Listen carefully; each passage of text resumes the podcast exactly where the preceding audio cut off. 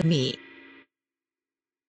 네, 그래가지고 어 사실은 저는 이게 가장 중요한 것 같아요. 음. 익명성이 어떻게 보면 마이클 이스미스의 작업의 본질을 이해하는 것 중 하나는 저는 익명성을 좀 이해하는 거라고 생각하는데 네. 그러니까 작가가 개입을 최소화한다 혹은 네. 하지 않는다라는 것의 의미는 사실 작가가 그 전면에 드러나지 않고 그 익명적인 어떤 위치에 있는 거라고 생각하거든요. 네. 실제로 마이클 이스미스는 SNS도 안 하고 뭐 전시 오프닝도 안 가지 않나요? 사진도 없어요 거의. 사, 사진도 없고 또 웃긴 게 모든 작업의 제목이 언타이틀이잖아요 무제 그리고 그리고 되게 재밌는 건데 이것도.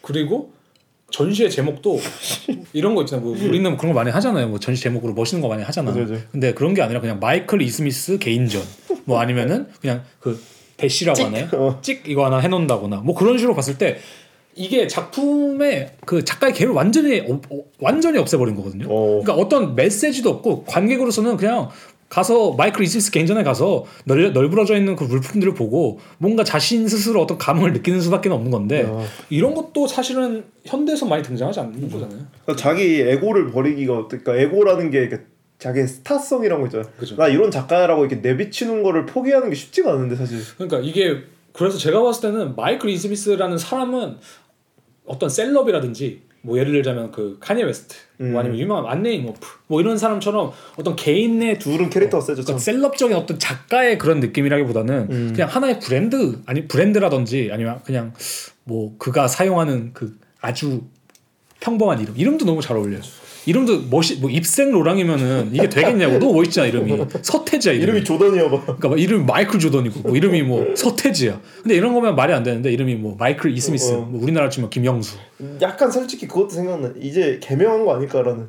약간 의혹 아니에요? 의혹? 합리적인 의심인 거죠. 합리적인 어, 의심. 합리적 의심. 근데 아무튼 그런 방식으로 해서 자신의 그 개입 아니면 자신의 존재 자체를 거의 극단으로까지 음. 어, 지워버리는 듯한 그 행보가 좀 있죠. 음. 그래서 이런 자신을 이렇게 숨기는 어떤 신비주의적인 전략을 구사하는 가장 유명한 디자이너 중 한 명이 이제 마르지엘라가 있죠. 마르지엘라.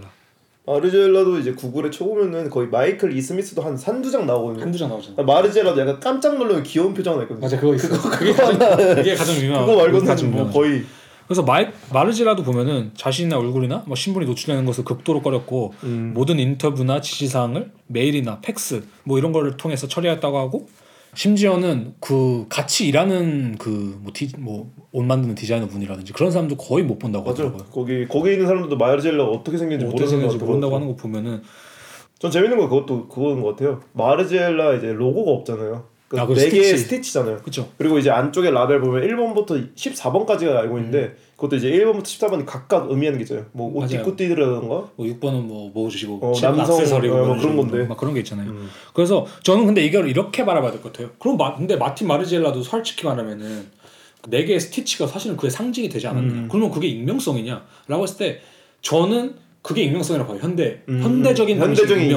익명성, 네. 완전히 사실 사라질 수는 없는 거고 어떠한 자신이 더 큰 거대 담론 혹은 더 큰 어떤 그 분위기를 표방하는 것이 이 익명성의 전략이라고 생각하거든요. 그래서 예를 들면 2014년 엘르코리아에서 어떤 이제 기자가 매종 그 마틴 마르지엘라 하우스에 초대를 받았대요. 오. 근데 거기 가서 이제 마르지엘라를 혹시 보지 않을까? 뭐 이런 식으로 기대를 하면서 갔는데 결국 못 봤다고 하면서 몇 가지 재밌는 말이 있더라고 거기서. 그래서 여기서 2009년 마르지엘라는 렌조 로소가 하우스를 인수했을 때 사임을, 사임을 표명했다. 하지만 그가 떠난 maison은 여전히 완벽한 기능을 하고 있으며 그로부터 5년 후 소규모 개념주의 접근법에서 벗어나 연매출 7천만 파운드가 넘는 성장을 기록했다. 그가 한 명의 디, 디자이너라는 개념을 삭제했기 때문에 가능한 일이에요. 그는 디자이너가 아닌 하우스를 구축해냈어요. 모든 것은 마르탱 자신이 아닌 maison에 관한 것입니다. 디자이너보다 제품을 초- 제품에 초점을 맞춘 건 마르탱이 선구자라 할 수 있어요. 그가 여기에 왔을 때 마찬가지로 흰색 가운을 입은 채 그 옆에 어느 와. 누구도 마르탱의 존재를 알아차리지 못했으니까. undercover boss. 씨. undercover boss. 저는 오, 진짜. 가장 끔찍한 보스. 오, 제일 무서운. 그죠. 그, 그 옛날에 그 무한 상사의 GD와 같이 약간 그죠, 그죠. 그가 사장 아들인지 아무도 몰랐던. 그죠. 근데 와. 그런 맥락인 건데 이게 가장 그 이 신비주의라고 할까요? 마, 그 마르지엘라와 마, 마이클 스미스가 추구하는 바를 정확히 보여준 것 같아요. 맞아요. 나 내 개인이 하고 싶은 얘기를 하는 게 아니라 내 개인이 하나의 브랜드, 하나의 더 거대한 단위로 담론을 만들어내는 뭐 담론이 되고 그 담론이 하나의 분위기를 형성하는 것이 사실 어 되게 중요하다고 생각하는 거죠. 왜냐면은 보통은 그렇잖아요. 톰 포드에 톰 포드가 떠나면 그게 톰 포드냐? 그쵸, 그쵸. 라고 말할 수 있겠지만 마르지엘라 같은 경우는 자신이 떠나도 마르지엘라는 기능을 해요. 왜냐면은 마르지엘라는 개인에 대한 것이 아니라 어떤 이념에 대한 것이고 혹은 어떠한 분위기에 대한 것이기 때문에 그래서 우리가 스티치를 사는 이유가 그거잖아요. 아 내가 스티 그 마르지엘라 스티치를 좋아하고 그걸 사는 이유는 그 분위기를 원해서 내가, 내가 그것을 사는 거지 마르지엘라는 그 개인을 좋아해서 사는 아니잖아요. 아니죠. 그러니까 이거는 뭐 아이돌이라 친다면 아이돌의 뭐 예를 들자면 내가 누구를 좋아해. 어? 뭐 설현이 될 수도 있고 아니면 남자 아이돌을 치면 누가 있는지 잘 모르겠는데 맞아. 뭐 BTS를 치면 정국이 될 수도 있고 네. 뭐 이렇게 있잖아요. 그 사람을 좋아해서 한- 사는 굿즈랑 전혀 걔가 다른 거죠. 그죠. 근데 BTS는 어떤 면에서 이걸 성공했다고 보는 게 BTS는 BTS의 브랜드가 됐죠. 어, BTS가 브랜드화 돼서 그들이 표방하는 분위기가 존재해요. 그것이 뭐냐면은 어떤 그 긍정적인 희망에 대한 희망에 이야기. 대한 어, 어. 이야기 그런 것이기 때문에 저는 BTS가 더 성공할 수 있었다고 보는데 뭐 아무튼간에 마르지엘라는 어, 좀 이러한 figure로 가장 진짜 비슷해요 마이클 E. 스미스랑. 좀 대표적인 인물이 아닐까. 그리고 여기서 이제 저희가 또 다루고자 하는 문제적 인물이 있죠. 또 나오네요. 저희가 언제나 말하는 카니에 웨스트. 근데 왜냐면 근데 카니에는 이번에 저희가 다큐멘터리로 다 봤지만 네. 아, 참 재밌는 사람이에요. 진짜 재밌어요. 영, 많은 영감도 받았고. 그러니까 아마 카니에 웨스트 이, 딱 이름을 들으시면 그런 생각을 하실 수 있을 거예요. 어, 카니에 웨스트가 도대체 신비주의랑 무슨 상관이지? 어. 라고 하지만 사실 카니에 웨스트는 그런 행보를 요즘 걷고 있죠. 맞아 맞아. 카니에 웨스트의 요즘 행보 중에 사실 가장 눈에 띄는 행보가 그거잖아요. 이제 회심이라고 할까 굳이 말하면 아니면 그의 간증 한마디로 그가 기독교인이 되는 과정이잖아요. 그런 거 봤을 때 왜 그게 우리가 말하고자 하는 거대 담론과 묶일 수 있냐면은 카니잖아요. 그 이름이. 그죠. 근데 카네라는 이름의 뜻이 원래는 그 에티오피아어로 유일무이한 존재라고 말을 하거든요. 그래서 실제로 초창기 카네는 그러잖아요. 아, 나는 지니어스고 나는 맞아, 맞아. 가시다. 내가 세상에서 제일 쩐다. 이런 맥락으로 나왔어. 근데 그거는 우리가 말하는 신비주의랑 반대잖아요. 음. 뭐냐면은 개인이 가장 전면에 드러나는 어떤 뭐, 뭐 마케팅 전략일 수도 있고 아니면 자신의 이제 엄청 넘치는 자아일 수도 맞아 있는데 맞아. 요즘에는 이제 Jesus Is King이라든지 뭐 아니면 Sunday Service라는 이제 콘서트 형식을 유지하고 또 돈다 자신의 어머니잖아요 이게 돈다라든지 그런 앨범을 발매하면서 그가 걷는 행보는 완전히 기존 행보랑 다른 거죠. 내가 카니에 웨스트가 전면에 드러나는 게 아니라 Jesus 뭐 혹은 돈다 자신의 어머니 그죠. 뭐 이런 자신의 존재를 타인에게 위탁하기 시작한 거거든요. 위탁? 카니가 애- 애초에 이제 카니 웨스트에서 카니로 바꾸려고 했잖아요 처음에는. 그죠, 그죠. 그것도 그거거든요. 웨스트라는 성이 음. 아예 핏줄에서 온 것도 있지만 노예 해방이거든요. 그죠, 그죠. 웨스트라는 성이 과연 진짜 여기서 왔냐? 그러니까 노예에서 왔다고 추측을 한 거 같거든요. 자신의 노예 주인의 네, 그래서. 그거를 일단 끊어서 나를 이제 완전 나로 하고 여기서 한 단계 더 나가서 자, 한 단계 더 나- 나가서 공기 같은 예가 되겠다. 그래서 요즘에 말 말씀하신 것처럼 예라고 이제 부르려고 하는데 성도 없고 어? 이름만 오직 예로 부르게 되는데 그 예는 성경에서 가장 흔하게 등장한 단어라고 말을 하더라고요. 그게 이제 당신을 의미하는데 한마디로 그거예요. 내가 예를 선택한 이유는 난 더 이상 한 개인으로서의 카니예가 아니라 당신을 뜻하고 성경에서 가장 많이 등장하는 예다. 한마디로 나는 세상 모두 누구나 될 수 있는 것이다. 자기의 약간 신격화가 만들어내고 오히려 이게 약간 새로운 신격화가 아닐까? 새로운 신격화이기도 하지만 동시에 이건 저는 그렇게 아, 저. 이해됐어요. 예수화에서 성령화가 되는 거예요. 그렇죠. 성령, 성령은 우리 마음속에 있고. 성령화가 된 거죠. 그러니까 한마디로 나는 어느 곳에나 존재할 수 있고 내 옷, 그러니까 카니 웨스트가 이제 그 옷을 만들잖아요. 네. 그 옷도 많은 사람들이 다 입을 수 있는 어떤 유니폼 같은 아니면 가장 뭐 그런 식의 옷을 표현했다고 맞아요. 하는데 그런 옷을 만들고 싶어 한다고 하더라고요. 한국어로 치면은 이름이 김유일이잖아요. 네네. 그러면 이- 일단 김을 빼겠죠. 유일이 된 거잖아요. 거기서 이제 일을 버리고 유만 한 건가? 너? 어, 약간 그죠? 그러니까 그런 맥락인 거죠. 어. 그래서 나는 너고 너는 어, 나다. 어. 뭐 이런 맥락으로 가는 건데. 그래서 실제로 또 여기서 한 가지 더 들어가면은 마르지엘랑 카니 웨스트의 또 접점이 있죠. 이제 카니 웨스트가 2012년부터 발렌시아가 이제 마스크를 착용하기 시작했는데 어 실제로 카니 웨스트가 최근 공연하면서 이제 마, 마르지엘라 마스크를 쓴 게 되게 화제가 됐잖아요. 음. 그 마르지엘라 마스크라고 말하면 이제 아무런 뭐랄까 그냥 약간 그 그럼 곰 곰의 은- 마스크 은행 강도. 그냥 은행 강도 근데 은행 강도의 마스크도 아니고 아예 얼굴을 지워버리잖아요. 어. 그러니까 한마디로 자신을 완전히 익명의 위치, 한마디로 모두의 위치로 끌고 가는 거죠. 사실 나 나 개쩔던 칸이 이제 나는 너희랑 똑같은 사람이야. 되게 일차원적인 방법이긴 한데 그렇죠. 그래도 매력 있다. 매력 있죠. 어. 그래서 실제로 그한 인터뷰 보면은 내 얼굴이 어떤 의미를 가져야 하든 내 이름이 어떤 의미를 가져야 하든 응? 지읒 까라. 응? 이것은 내 꿈에 관련된 것이다. 그리고 그건 우리 모두의 꿈에 관한 것이다. 음. 그리고 이것은 창조에 관한 것이다. 이것은 망할 celeb이 되는 것에 대한 이야- 이야기가 아니다. 음. 그래서 이제 작년 말 뉴욕에서도 이제 카니 웨스트가 이제 갭에서 이지- 그거- 이지갭 하잖아요.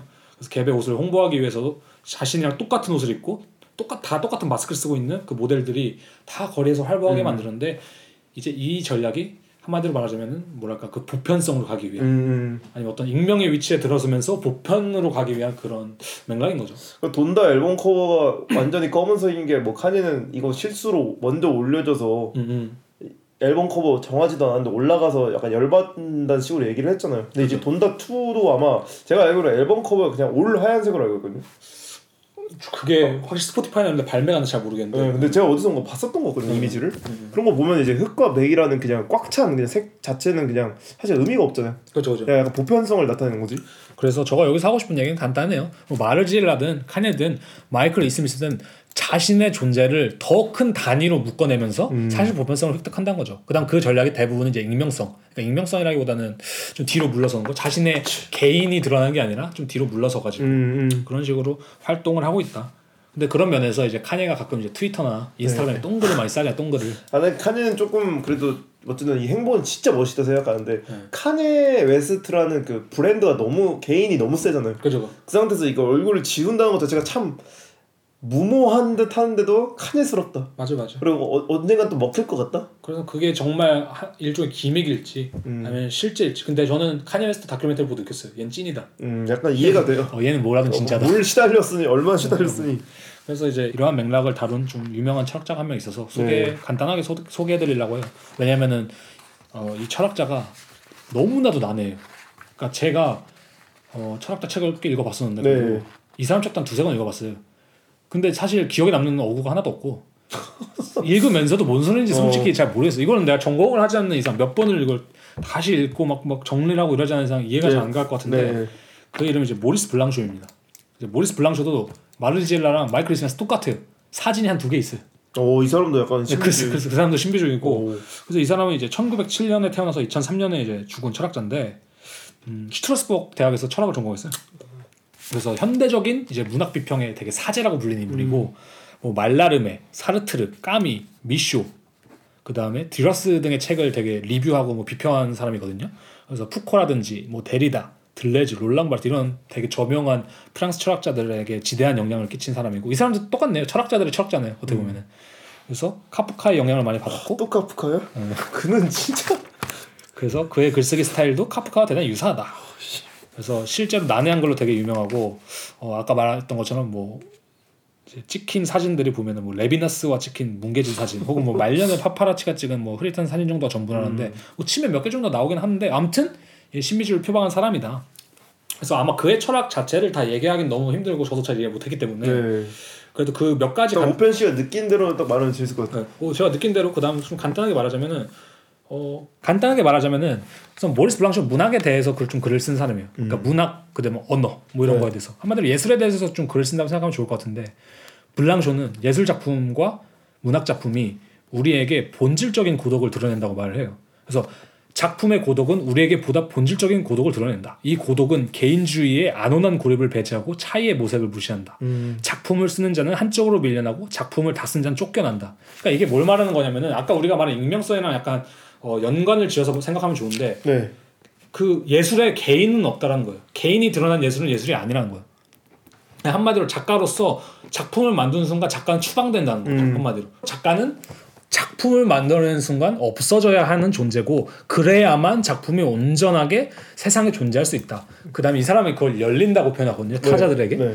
내가 없어져야만 모든 이들한테 열릴 수 있다는 거예요. 근데 그게 뭐냐? 카니에 웨스트가 지금 하는 거잖아요. 어 그러네요. 이 카니에 웨스트가 없어져야만 나는 세상 모든 사람한테 열릴 수 있는 거야. 뭐 그게 기독교적인 또 이게 역설적이긴 한데 그죠. 네. 그래서 블랑쇼는 이런 말하죠. 시구를 파는 자, 그러니까 시의 어구, 그러니까 시구를 파는 자는 모든 우상을 거절해야 하고 모든 것과의 관계를 깨뜨리고 지평으로서의 진리도 체류와 미래도 갖지 말아야 한다. 희망에 대한 어떤 권리도 없기 때문이다. 음. 그래서 작품은 마침내 작가를 무시하고 작품을 존재한다라는 비인칭적인 익명의 긍정 속에서 작품은 작품의 부재 속에 잠긴다. 음. 그뿐이다. 한마디로 작품은 나는 존재한다라는 그 가장 애매모호한 비인칭적인 익명의 상태에서만 존재할 음. 뿐이며 그 이상 그 이하도 아니다. 이건 작가의 것도 아니고 누구의 것도 아니고 우리 모두에게 열려 있는 어떤 것이다. 근데 이것을 간단히 생각하면은 그렇게 생각하면 돼요. 이거를 언어랑 연관시키면 좋은데 문학은 언어로 쓰는 거잖아요. 글로 네. 써 쓰는 게 문학이잖아요.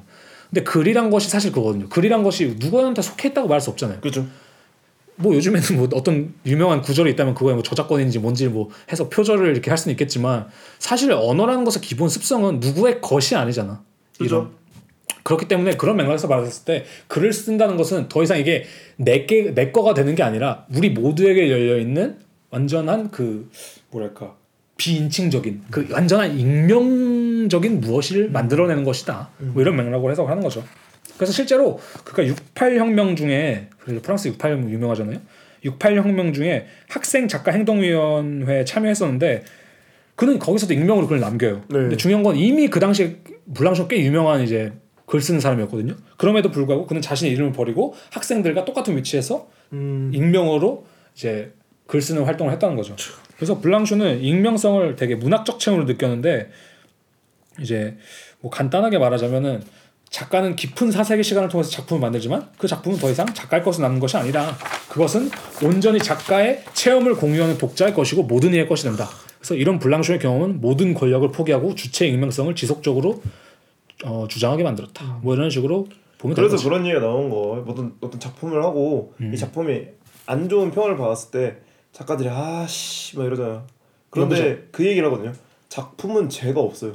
음. 작품은 죄가 있을 죄가 수가. 없어. 응. 근데 작가가 죄다 이런 이야기를 하거든요. 그리고 뭐 그런 맥락을 좀 판단할 수 있는 거죠. 뭐냐면은 뭐 내가 작품을 만든 것은 뭔가 내가 나 아주 소중한 아기를 낳는 것 같다. 맞아요. 뭐 이런 맥락으로 봤을 뭐- 때 아기도 사실 똑같잖아. 아기를 내 거라고 생각하는 부모는 좋은 부모가 될수 맞아 없어요. 맞아. 아기는 아기지. 넌 내가. 어, 넌 내가 말한 대로 해야 돼라고 말하는 순간 음. 사실 나쁜 부모잖아요. 뭐냐 DNA적으로는 이어져 있을 수 있지만 뭐 너는 내가 낳았으니까 내가 시킨 대로 해야 되는 아니, 동물들 아니잖아. 봐봐요. 새들 아기들 비 아기 새들 비행 나는 것까지만 딱 시키고 그지. 그다음에 훌훌 보내잖아요. 그러니까 너는 이제. 독립적 주체다. 이러면서. 주체다 그런 맥락인 그죠. 거죠. 그래서 그래서 만약에 블랑쇼가 그 오은영 박사님 나온 프로그램 뭐죠? 미운 우리 새끼. 어, 미운 우리 새끼 아니야 맞나요? 미운 우리 새끼가 아, 아니라 잠깐만 뭐지 그건 그건 완전 다른 거. 그 다른 건데 금쪽이. 아 금쪽이에 나온다면은 이제 부모님한테 비슷한 조언을 하겠죠. 죠 두시라고. 음, 도시라고 이제 이것은 더 이상 어, 머님의 것이 아니라 우리 모두의 것이다. 음. 그는 그는 모두에게 열려 있는 한 명의 주체일 뿐이다. 그는 존재하고 그거 이상 아무것도 그 아니다. 금쪽이가 칸이 아니야. 어 그럴 수도 있죠.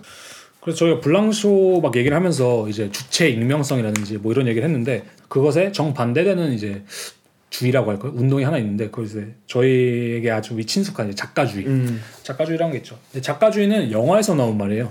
이게 옛날에 이제 1950년대 프랑스 비평계에서 등장한 개념으로 어, 영화의 퀄리티와 기술 자체보다는 감독의 개성이랑 철학을 되게 중요하게 보는 그 시각을 말하는 게 이제 작가주의거든요. 그렇죠. 이제 이게 탄생 배경이 어떻게 되냐면은 옛날에 프랑스 영화는 그거에 한마디로 말하자면 어떤 좋은 문학 작품이라든지 시나리오가 있으면은 그거를 그냥 좋은 퀄리티로 가장 충실하게 영화로 번역해낸다, 음. 영상으로 옮겨낸다 이런 맥락이 재현의 있었는데 느낌인 거죠? 그렇죠. 재현의 영역이었던 거죠. 예술로 예술로 치자면 그런 거예요. 내가 전달하고 싶은 메시지가 있는데 그것을 어떻게 하면 가장 잘 뭐 전달할 수 있을까? 그러니까 서프라이즈 진실 혹은 거짓 느낌처럼. 어, 그죠. 시나리오 재현하는 시나리오가 거. 있고 뭐 그런 맥락인 건데 스타일은 없으니까. 어, 이제 그 유명한 트뤼포라는 이제 감독이 그것을 비판하면서 아니 이제는 우리 프랑스 영화는 이러면 안 되고 우리는 영화의 퀄리티나 뭐 이런 거보다는 감독의 철학이나 개성을 중시해야 된다. 얼마나 누벨바그가 있잖아요. 그죠, 저 장 뤽 고다르나. 그런 사람들이 그때 뜨기 시작했던 건데 사실은 이게 지금 와서 생각해 보면은 이 작가주의적인 시점으로 예술을 바라보는 게 거의 모든 분야에서 정설로 받아들여지는 것 같아요. 지금은 이제 어떤 전시라던가 뭐 영화도 당연하지만 음, 뭘 봤을 때 그 네임밸류 중요하잖아요. 이 작가가 이거 하면 약간 예상되는 것도 있고. 그지 그지. 그 다음에 감독으로 쳐도 그 스타일이 있냐, 자신의 철학이 있냐가 되게 중요하잖아요. 예를 들면 한국에서 가장 작가주의적인 감독은 홍상수나 이제 이창동 감독을 예를 들 수 있을 것 같은데 스타일이 생각이 나죠. 딱 그 사람들 스타일이 우리가 떠오르잖아요. 그죠. 근데 그런 것들이 저는 시각 예술도 크게 다르지는 않다고 생각하거든요. 근데 이- 저는 이거의 문제가 사실 그거라 생각해요. 이 작가주의적인 입장이 현대는 많이 비판을 받거든요. 그 이유 중 하나가 만약에 작가주의적인 시- 관점이 너무나도 센다면 우리는 좋은 작가의 작업만 보려고 할 거예요 아마. 음. 왜냐면 어떤 변수가 없으니까. 예를 들자면 일- 안전빵으로 하는 그것도 있고 사람이. 그렇죠. 왜냐면 일본의 하스미 시게이코라는 영화 평론가가 이런 말이에요. 최고의 이마무라 쇼헤이보다 최악의 로베르 브레송이 훨씬 낫다. 음. 근데 이 말이 뜻하는 게 뭐냐면은 뭐 이런 거 아닐까요? 이마무라 쇼헤이는 어떤 감독인지 모르겠지만 음. 뭔가 이렇게 스타일이 드러나는 감독이 아닌 감독이라고 생각이 되거든요. 그죠 그죠 근데 이제 브레송은 유명하잖아요. 그죠. 작가주의 감독으로 유명하니까, 그러니까 네가 약간 무색무취의 영화를 찍는데 최고로 잘하는 것보다 최악인데 스타일이 있는 게 낫다. 맞아요. 약간 이해한 거죠. 딱 그 말을 하는 거죠. 근데 이게 중요한 게 뭐냐면 이동진 평론가도 예를 들면 작가주의적인 관점에 되게 비평을 많이 했다고 음. 알고 있는데 그중 하나 기억나는 게 있어요. 원스 영화 아시죠? 영- 영화. 그죠. 저도 No, I want you 그거죠. 그죠. No, I want you. 그 옛날 음악 영화 되게 히트쳤었는데 그죠. 저도 원스 되게 재밌게 봤거든요. 근데 이동진 평론가가 하는 말이 그거예요. 나는 원스 영화 감독이 훌륭한 감독이라 생각하지 않는다. 그리고 그 감독이 다음에 뭘 찍는지 별로 궁금하지도 않다. 오. 그럼에도 불구하고 나는 원스라는 영화는 대단히 훌륭한 영화라 생각한다. 그러니까 영화를 영화로만 딱 본 거죠. 그죠 영화 영화로 봐 감독을 영화를 약간 본 살짝 거죠. 빼고. 감독을 빼고 왜냐면은 기법적으로나 아니면 스타일적으로나 음. 대단히 뭐 뻔한 영화고 하지만 그 영화 안에서 어떤 씬들은 너무나도 음, 감동적인 씬들이 있고 그러니까 이것이야말로 영화의 사실 본질이 아닐까 뭐 이런 식으로 말하는 게 있거든요. 원츠도 사실 제가 생각했을 때 뭔가 이렇게 엄청나게 임팩트 있던 장면이 기억이 안 나는데 그냥 그 분위기만 기억나. 그러니까 분위기가 그 있잖아요. 아일랜드 잔향. 그죠 그죠. 딱쓴 기네스 같은 느낌. 그러니까 너무나도 뻔한 영화일 수도 있고 왜 기승전결이 있고 막 이런 어. 식으로 하- 글렌 한사드가 부르는 그죠, 그죠. 그 노래 특유의 그 느낌 있어요. 기- 기승전결이 있기 때문에 대단히 뻔하다고 볼 수 있는데 사실 그 영화 되게 좋잖아요. 분위기가. 진짜 좋았지. 분위기가 되게 좋잖아. 그래서 제가 볼 때 이 이름값 우리가 name value라고 부르는 것을 천착하게 되면은 저는 이 체험의 영역이 너무나도 낮아질 수밖에 음. 없다고 생각해요. 그러니까 이걸 그거예요. 우리가 원스를 그냥 작가주의적인 관점에서만 보면 존 카니 누구야 얘? 음. 어 뭐야 이 스타일은? 그냥 이거 어디서나 누구나 찍을 수 있는 건데? 어우 영화 재미없어. 하면은 그 영화는 그냥 쓰레기 영화다. 맞아, 맞아. 사실. 근데 그냥 우리가 영화를 영화로 받아들이고 봐야만 그 영화가 그 영화의 진가가 또 나오는 그러니까 거니까. 생각해보면 그거죠. 결국엔 선입견을 없애야 된다는 거죠. 그러니까 작가주의가 잘못된 방향으로 갈 때가 선입견이잖아요. 이 작가가 하는 거는 다 좋아. 이 작가가 표현하고자 하는 건다다 다 구려. 좋아. 아, 다 구려 이렇게 음, 말할 수 있는 거. 거죠. 근데 그렇게 되면은 진짜 좋은 영화나 진짜 나쁘건 안 좋은 영화를 선별해낼 수 있는 개인의 능력이 없어지는 것 같아요. 근데 요즘은 그런 게 너무 팽배하잖아요. 우리가 그쵸. 뭐 플라시보라고 사실 하 저희가 뭐 원효대사 해골물이라고 하는 것처럼 아마존 그런 거막 사는 것도 음. 그 평점 보고 평점 보고 그것도 거죠. 약간 일종의 작가주의랑도 연결됐을 때 생각하죠. 그러니까 그다음에 예술도 사실 똑같은 게 뭐냐면은 우리가 예술을 접, 접하는 첫 번째 방식이 사실 그거잖아요. 뭐 포스터나 팜플렛을 통해서 아 누가 어디서 전시를 하는구나 음. 이거를 보고 가서 그, 그 전시대 특정 기대값을 가지고 음. 가서 맞아 맞아. 뭐 전시를 관람하기 때문에 사실은 큰 변수는 많이 없어요. 오히려 요즘에 좋은 전시는 그거를 벗어나는 게 좋은 전시인 거예요. 맞아. 어떻게 보죠? 어 이 사람 나 이름도 모르고 여기 어딘지도 모르는데 전시 되게 좋더라. 맞아. 아니면 맛집으로 쳐도 어 난 여기 어떤 셰프가 하는 곳이고 이거 청담동에 있는 거고 어, 이거 예약하기 힘들어. 그럼 가서 맛이 없어도 맛있게 느껴질 수도 그렇죠. 있는 거예요. 저희가 아까 처음에 locality 얘기해서 얘기했던 하- 아트선재 저희 둘이 갔던 거 음. 전혀 기대도 안 했잖아요. 저 기대 안 아는 했죠. 작가도 솔직히 없었고 별로. 맞아 맞아. 근데 가서 그냥 보고 이거 너무 좋고 나서 알고 보니 그리고 와서 작가 이름을 확인했잖아. 어, 그러니까 알고 보니 뭐 모니카 뭐 어. 비치니였다. 그런 뭐거 이런 맥락이 좀. 놀랐던 게 있었죠. 그러니까 한마디로 말하면 작가주의적인 관점의 가장 큰 부작용은 이 저희가 계속 강조하는 이 체험을 현상적 체험을 부재시킨다는 음. 거예요. 왜냐면은 이것이 어떤 맥락으로 볼 수 있냐면은 우리가 이제 입, 입시라든지 아니면 뭐 취직을 할 때 보면은 음. 아, 이 서울대 나오고 뭐 학, 평점이 몇 점이고 근데 이런 거보다도 이런 건 사실 체험의 영역을 거의 되게 납작하게 만들거든요. 그러니까 이 사람을 알기 전에 약간 알기도 전에 이미. 선입견이 생기니까. 어, 어. 근데 요즘에 이제 블라인드 체험이라든지 그쵸. 뭐 블라인드 테스트 뭐 아니면은 TV 유명한 프로그램 있잖아요. 뭐 가, 복면가왕이라든지 그렇죠 복면가 그렇죠. 뭐 보이스 이런 맥락들이 강조하는 게 사실 이 체험의 맥락이잖아요. 우리가 복면가왕에서 사람들이 뭐 많은 그 감동을 느끼는 이유 중 하나는 음. 이 사람이 누군지 몰랐는데 어 너무 좋다. 근데 이 사람이 또 누군지 알면 더 좋기도 하고. 음. 근데 그런 맥락에서 체험의 영역을 되게 부각시키는 건데 저는 그래서 이 작가주의적인 관점이 현대 예술 좀 팽배하다고 생각해요. 그 다음에 이런 것들이 너무 안 좋은 자본이랑 연기, 엮, 엮이게 되면은 사실 그러니까 더 기회주의적으로 될 수밖에 없고. 한국 그 미술관들도 약간 미술관 자체가 브랜드화 되는 것도 좀 위험한 것 같아요. 맞아요. 그러니까 뭐 저희가 아까 얘기했던 브레겐츠도 그렇고 음. 그러니까 사실 듣자마자 이, 미- 이, 이 미술관에서 하는 거는 다들 웬만한 평탄은 친다. 음. 그럼 꽤 좋다라고 약간 선입견이 생기면은 맞아. 안 좋은 작업을 안 좋게 볼 수도 없고 좋은 작업을 좋게도 못 보는 것 같아. 맞아. 그러니까 이 선입견 때문에. 근데 한국에서 사실 어떤 이렇게 전시장들이나 이런 것들이 이름 name value를 많이 홍보하잖아요. 그죠. 뭐 이름 특이한 이름도 몇 개들 있잖아요. 아 그리고 그런 것도 있고 동시에 인스타에 올라온 사진이라든지 음. 이런 것 때문에 체험의 영역이 그쵸. 더 납작해지는 거죠. 그렇죠, 그러니까 그렇죠. 제가 드는 생각은 그거예요. 진짜 우리가 음, 요즘에 전시를 보면서 체험이라는 걸 할 수 있는 상황이긴 할까? 그 환경이긴 할까? 이런 생각이 좀 들어요. 저는. 음. 그래서 이거를 익명성이랑 좀 엮어서 생각해 보자면은 뭐가 중요하다 생각하냐면은 이러한 체, 그러니까 이 작가주의는 개인이 너무나도 나와 있어 앞, 음. 앞면에. 그렇기 때문에 이 익명성을 저는 활용하는 게 되게 중요하다 생각하는 거죠. 그러니까 좀 약간 빠져주는 거죠, 그지? 빠져줘야 돼. 그러니까 나, 나 내가 너무 돋아 있으니까 나를 좀 이렇게 슬 약간 희미하게 만들고 어, 그 다음에 이것에서 제가 지금 이제 말하고자 하는 방, 말하고자 하는 바가 뭐냐면은 이 익명적인 게 어떻게 보편적인 걸로 그럼 이어질 수 있는 거냐 라고 했을 때 저는 이 사도라는 개념을 좀 제시하고 싶거든요. 이게 사도라고 하면은 보통 그런 거잖아요. 간단히 말하자면 뭐 거룩한 일을 위해서 헌신한 사람. 음. 이제 카니도 스스로를 되게 사도라고 지금 생각하고 있는 건데 이런 거는 이제 우리가 흔히 가지고 있는 작가와 작품이라는 그 이분법적인 구도에 거대 담론이라는 걸 끼워넣어서 음, 거대 담론 작가 작품이 있어서 작가는 오직 전달자의 역할만 할 뿐이다라는 그 새로운 맥락을 좀 불어넣어준다고 생각하거든요. 그치, 그치. 저는 그런 맥락에서 익명적 사도라고 불릴 수 법한 그 맥락을 좀 저희가 생각해보는 게 중요하다 고 생각하는데 그래서 제가 조사해온 약간 두 명의 예시가 있죠. 첫 번째 이제 요셉 보이스, 이제 요셉 보이스. 기믹이라고 해야 될지 참 저 gimmick이라고 해야 될지 gimmick 미술가라고 해야 될지 아무튼 독일의 전설적인 음. 그 예술가 요셉 보이스랑 어 이제 알랭 바디우가 다루는 이제 사도 바울이 음. 있거든요. 사도 바울이라고 치면 이제 좀 아시나요? 알죠 저는 네. 이제 그래도 교회를 다녔으니까 고린도 전서였나 맞아요. 그런 그쪽이었던 것 같아 고린도 전서 후서였나 어디였죠 바울이 나오는 게 고린도를 맞아요. 고린도인들한테 뭘막 하고 그죠. 그 맞을 거예요 고린도 음. 전 후서가 아마 바울에 대한 이야기였을 거예요 맞아요, 맞아요. 그래가지고 두 명의 저는 그 인물을 좀 역사적인 음. 인물을 비교하면서 이 익명적 사도를 좀 말하고 싶은데 요제프 보이스도 그렇고 바울도 그렇고 자신이 어떤 작업이든 어떤 음. 복음을 전파하는 데 있어서 아니면 자신의 생각을 말하는 데 있어서 그런 식으로 말하잖아요. 나는 내가 이렇게 생각했기 때문에 이걸 했다. 그치 그렇게 안 나는 하지. 내가 개쩌는 사람이기 때문에 이걸 했다. 이게 아니잖아요. 요제프 보이스는 아 나는 내가 2차 대전 때 어? 그 폭격기 조종자로서 전쟁에 참여했는데 음. 그때 격추를 당했는데 타타르족이라는 사람이 나를 구해줘가지고 지방이랑 펠트천을 날 감싸서 날 치료해줬다.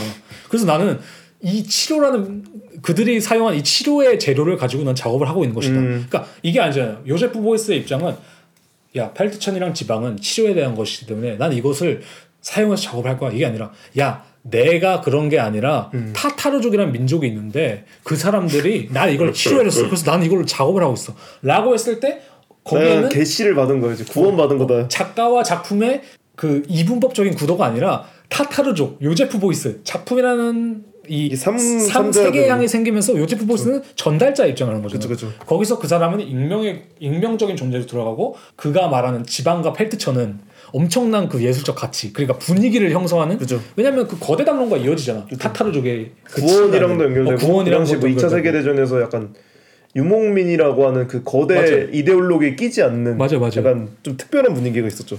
근데 실상 알고 보니까 다 구라였다가 사실 판명이 났죠 지금은.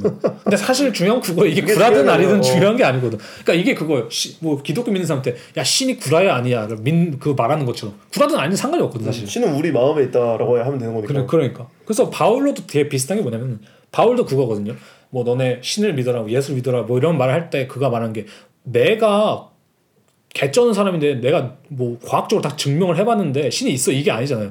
내가 가다가 예수의 목소리를 들었다. 어? 근데 그가 뭐 우리는 모두 공평하다 했고 뭐 어쩌고저쩌고 했다. 그의 가르침이 있다. 난 그래서 그걸 전파로 왔다라고 했을 때 음, 사람들은 바울이 과학적인 증명을 했다 그러면 어디 어떻게 뭐 말도 안 되는데 이렇게 말할 수 있다면 바울은 그냥 어 내가 들었어 근데 난 그걸 전파로 온 거야 나 나한테 뭐라고 하지 마 라는 입장 그 익명 익명 성으로 숨으면서 자신의 말에 어떤 더 거대 담론을 묶일 수 있게 하는 거죠. 그쵸. 그러니까 한마디로 바울이야 말로 사도잖아요. 그죠, 그죠. 바울도 사도가 됐죠, 나중에. 그래서 저는 이 현대 익명성의 가장 중요한 거는 그거예요. 내가 익명적이냐 아니냐, 뭐 내가 셀럽이냐 아니냐 이게 아니라 그 익명성의 전략이 나의 작업이나 뭐 나의 작품을 보편성에 묶이게 해준다는 거예요, 사실. 그러니까 물론 그 반대되는 전략을 그러니까 취할 수도 있겠지 당연히 작가주의적인 전략을 취할 수 있는 건데 뭐 그건 이제 개인의 마음이겠지만 그죠. 마이클 스미스는 적어도 이 익명성의 위치에 자신을 둠으로써 자신을 거의 디트로이트의 사도, 뭐 게토의 어, 사도, 어울리네. 디트로이트의 뭐 사도. 죽음의 사도 이런 쪽으로 이제 그죠. 자신을 이제 위치시키고 있다 이걸 말하는 거죠. 그러니까 그런 이제 디트로이트라든가 어쨌든 뭐 죽음을 자기를 약간 자기가 빌린 거죠. 그래서 빌린 자기를 거죠. 거기에 의탁함으로써 음. 더 큰 약간 담론을 끌고 갈 수 있는. 그러니까 저가 이걸 말하는 이유는 그거예요. 뭐냐면은 요즘에 아까 이제 작가주의적인 관점 팽배할 때 요즘에 예술가들 그러죠. 내 스타일을 찾아야 돼. 맞아. 뭐 내 뭘 찾아야 돼. 근데 꼭 그러지 않아도 된다는 거예요. 내 스타일이란 게 그렇게 시- 존재하지 않더라도 뭐랄까 내가 어떤 뭐랄까 재료라든지 음. 뭐 어떤 주제라든지 뭐 어떤 거대 담론 기, 칸예한테 그게 기독교인 거고 음. 마이클 E. 스미스한테는 그게 디트로이트라든지 자신이 살아온 환경인 거고 음. 마르젤한테는 그것이 자신이 추구하고자 하는 철학인 거고 맞아. 이런 거에 자신을 의탁하고 그거에 대한 어떠한 충실성이 있다면 저는 가장 중요한 게 그거예요 충실성 이 충실성이 뭐냐면은 아까 저희가 말한 개입인 거죠 내가 내가 가진 재료에 얼마나 내가 충실하느냐 그들의 말을 얼마나 듣고 있느냐 그렇죠. 그러니까 바울도 그렇잖아 바울도 내가 예수에 얼마나 충실하느냐가 중요한 거잖아요 음. 기독교나 종교의 특징은 그거잖아요. 내가 이게 맞고 틀리냐를 찾는 게 중요한 게 아니라 내가 이 사람한테, 내가 이 신한테, 내가 나, 내가 믿고 섬기는 이 종교적인 figure한테 내가 얼마나 충실하느냐가 중요한 거잖아요. 저는 그거 같아요. 작가주의에 신경 써서 자기의 스타일화를 신경을 쓰게 되면 음. 그거는 약간 필연적으로 테크닉과 물성으로 이어진다 생각하거든요. 음. 그러니까 내가 만약에 어떤 사람이 아, 내 스타일을 만들기 제일 쉬운 방법은 사실상 같은 재료 반복해서 쓰는 거거든요. 음. 그렇게 되면 어느 순간 아, 이 사람이 이 작업 이, 이 작업 그러니까 이 돌 작업하는 사람이 얘다라고 약간 이어지잖아요. 그러니까 이건 거예요. 무엇이 전면에 나오냐가 중요하거든요. 그러니까 음. 똑같을 수 있어. 솔직히 디트로이트 게토로 작업할 수도 있지 누군가는. 음. 근데 중요한 거는 이 태도의 차이거든요. 한 명은 음. 마이클 스미스 만약에 사도적인 입장으로서 아 나는 이거를 전달하는 사람이라는 입장인 거랑 그쵸. 거기서 나오는 작업이랑 아 난 디트로이트 게토를 표현하기 위해서 작업을 할 거야라는 그 그죠 그죠. 주체적인 마인드를 가지고 있는 작업이랑은 왜 후자는 약간 그거 같아. 후자가 오히려 지금 디트로이트 출신 래퍼들 같아. 그럴 수 있죠. 약간 작가주의적이잖아요. 그쵸, 랩은 그쵸. 어쩔 수 없이. 그렇지 않을까? 왜냐면 맞아 그 맞아. 사람도 디트로이트에 막 이야기를 하지만 음, 그 사람들이 하는 이야기는 정말 작가주의적 입장에서 나온 건데 음. 마이스는 약 마이클 스미스는 약간 분위기만 만들어 놓고 뒤로 빠지는 그렇죠. 그러니까 이거를 이렇게 생각하면 돼요. 우리가 요즘에 그런 뭐 해- 특히 해외 나와 있는 뭐 한국인이라든지 뭐 외국인은 그런 얘기 그런 생각을 많이 하잖아요. 내가 어떤 문화적인 어떤 것을 건드려야 되나?라고 했을 때 사실 답은 간단해요. 문화적인 것은 건드리면 좋죠 당연히. 왜냐면은 내 배경이기 때문에. 근데 그것을 어떤 방식으로 하냐라고 했을 때 중요한 게 아 익명적인 방식. 음. 내가 그것을 드러내진 않지만 전달하는 방식으로 하면 좋을 수 있다. 음. 다만 내가 그것을 사용해서 되게 뭔가 이렇게 막 스타일을 만들려고 하는 순간 되게 웅크려질 수도 맞아, 있다. 맞아. 하지만 뭐 그것이 마케팅 전략이 될 수도 있고 이게 참 한 끗 차이인데 어려운 거죠. 자신이 이, 선- 이, 이 농도를 얼마나 조절하냐가 그러니까 자신이 어떤 작업을 하고 있느냐에 따라 선택해야 되는 문제인 거죠 사실. 맞아요. 뭐 내가 진짜 뭐 잘 팔리는 작업 하고 싶고 뭐 마케팅적인 작업을 하고 싶으면 오히려 더 작가주의적인 관점으로 가는 게 좋을 수도 있는 거고. 그러니까 막 가- 개인의 어떻게 보면 방향성에 따른 어, 거죠. 방향성에 뭐가 더 좋다 아니다라고 뭐가 더 좋다가 아니라- 스타일에 대한 얘기죠 이것도 이것조차도 맞아. 근데 제가 익명성조차도? 어, 근데 제가 말하고자 하는 거는 그건 거죠. 요즘에는 너무 이 작가주의적인 관점이 팽배하다라는 음. 점에서 어, 이런 거를 좀 말하는 음. 거죠. 왜냐면은 마이클 이스미스 같은 작업법이 많지는 않잖아요. 그렇게 음, 음, 그런 그죠. 점을 봤을 때 아, 요즘 확실히 이런 관점이 많겠다. 음. 뭐이 정도로 생각을 했습니다. 네.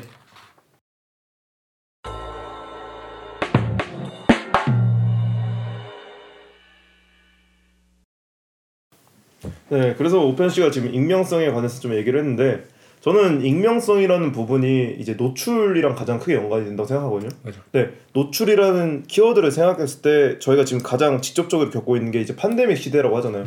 그러니까 팬데믹이라는 것이 있고 그거에 조금 반대되는 개념이 endemic이라는 게 있는데 이제 먼저 팬데믹부터 좀 얘기를 하자면 팬데믹의 이제 어원 자체가 그리스어인 판과 이제 데모스에서 나온 거예요. 그러니까 데모스라는 게 군중을 뜻하고 판이 그 파네미로의 그 판이었잖아요. 그렇죠. 제가 성띠오 때 얘기했던 이제 모든 것을 꿰뚫는 그 사운드적인 그러니까 노출을 시켜버리는 건데 그러니까 판의 피리가 그 사람을 놀래키기도 하고 그죠. 놀래키는데 그게 뭐냐면은 공간 전체를 뒤덮듯이 음. 이렇게 울려가지고 그 모든이라는 것을 뜻한 거죠. 그죠.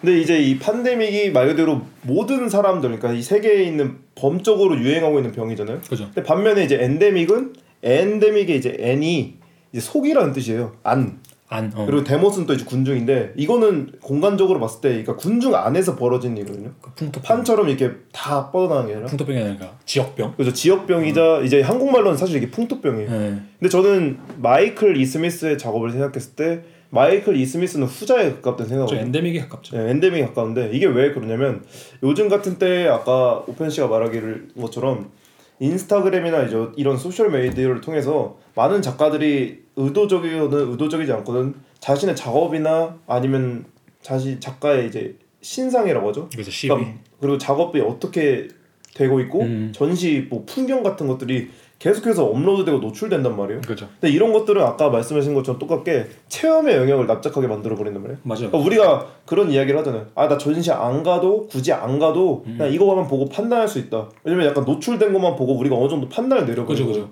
여기 안 가도 되겠다. 네.